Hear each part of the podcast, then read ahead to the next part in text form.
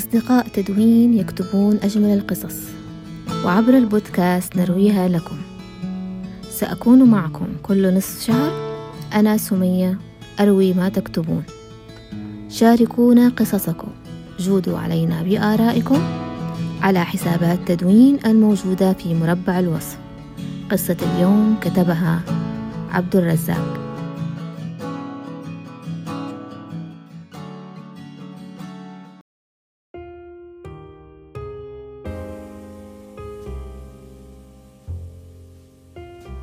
المكان في الرياض من الناحية الغربية من شارع الخزان في حي عليشة. منزل أو فيلا مساحته 500 متر مربع. على شارع شمالي عرضه 20 متر في بقعة مليئة بالقصور التي شيدت في السبعينات الهجرية. قريب من الناصرية التي كان فيها قصور الملوك. الساكنون رب البيت زوج خالتي وزوجته خالتي. وأبنان مترفعان. وخادمة وسائق ولديهم سيارة جيمس سوبربن طراز 1984 تقريبا. الزمان صيف سنة 1412 جئت إليهم من الباحة في طيارة من أجل زيارة طبية حيث صدر تحويلي من مستشفى الباحة إلى مستشفى الملك خالد للعيون في الرياض من أجل علل في البصر وكان عمري حينها أحد عشر عاماً. في الصبا لم أفارق أهلي وحيدا إلا في هذا السفر ولم أعرف زوج خالتي عن قرب إلا في هذه الزيارة. لأنه قليل الخروج إلى الديرة الباحة لارتباطه بعمله في وزارة الداخلية.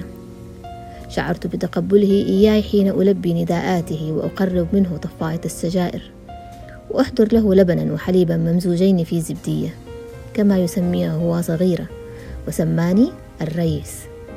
كان يدخن في كل وقت وفي نومه وحيدا في المجلس يصحو لدقائق يدخن فيها ويصيح بي. يا ريس جيب لي في الزبدية لبن. فأحضرها من ثلاجة المطبخ الخارجي فيشربها ويكمل نومه. نمط المعيشة مختلف تماما عما ألفته في بيتنا في الديرة. هنا وسائل الترفيه كالفيديو الذي عرفت فيه شريهان وعادل إمام ومديحة كامل وحفلات مايكل جاكسون. وسحبة قدميه المشهورة والمصارع هول كوغن الذي كان لا يظهر إلا نادرا في حلقات المصارعة المبثوثة في التلفزيون السعودي ليلة الثلاثاء. ثم صار الموعد ليلة الأربعاء لاحقا. مع تعليق إبراهيم الراشد النوم ليس له موعد لأن الأنثى طاغ. من مل الفيديو والأفلام فلديه في الفناء تنس طاولة معتمدة لونها أخضر. ليست كاللوح الخشبي في قبو بيتنا في الديرة الذي أتعب أخي في وزن ارتفاعه بوضع برميلين تحته. وفوق كل برميل بلوك. ثم اللوح وفي الفناء أيضا فرفيرة كبيرة لها قوائم. وبجوار التنس والفرفيرة يجلس السائق وأصحابه أحيانا يتحدثون ويزجون الوقت باللعب بهما. ويفرحون إذا خرجنا أنا وأولاد خالتي إليهم. ليكون لعب جماعي بالفرفيرة وتصفيات حماسية في تنس الطاولة.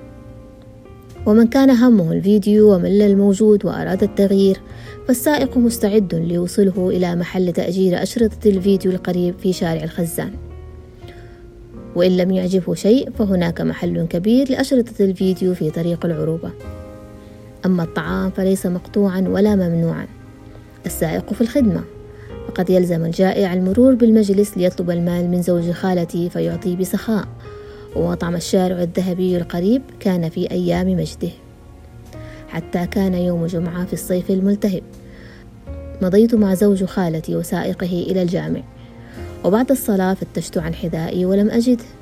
فخرجت إلى موقف السيارة حافيا أتوقع حرارة الشمس الشديدة بالمشي على رؤوس أصابع قدمي مسرعا. وحين ركبت السيارة سألني زوج خالتي عن تأخري فأخبرته.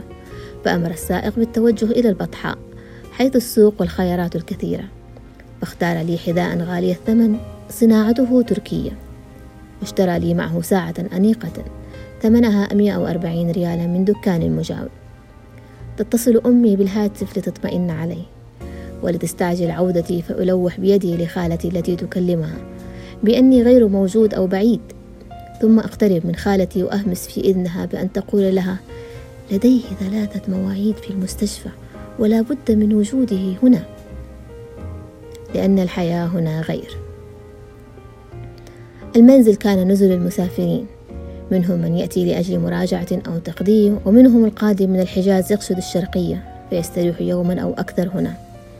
لأن فكرة استئجار المسافر وقتئذ معيبة في حق من يسكن الرياض من يسر الإيجار حينها وقلة ثمنه. ما حملني على هذا السرد الطويل هو مروري عصر أمس بهذا المنزل. وقفت أمامه بعد خلوة من ساكنيه. زوج خالتي أدعو له دائما بالرحمة نظير إحسانه إلي وخالة انتقلت إلى العيش مع ابنة لها من زوج سابق في جدة. والابنان مقيمان في الرياض ويمضي العام تلو العام ولا أراهما.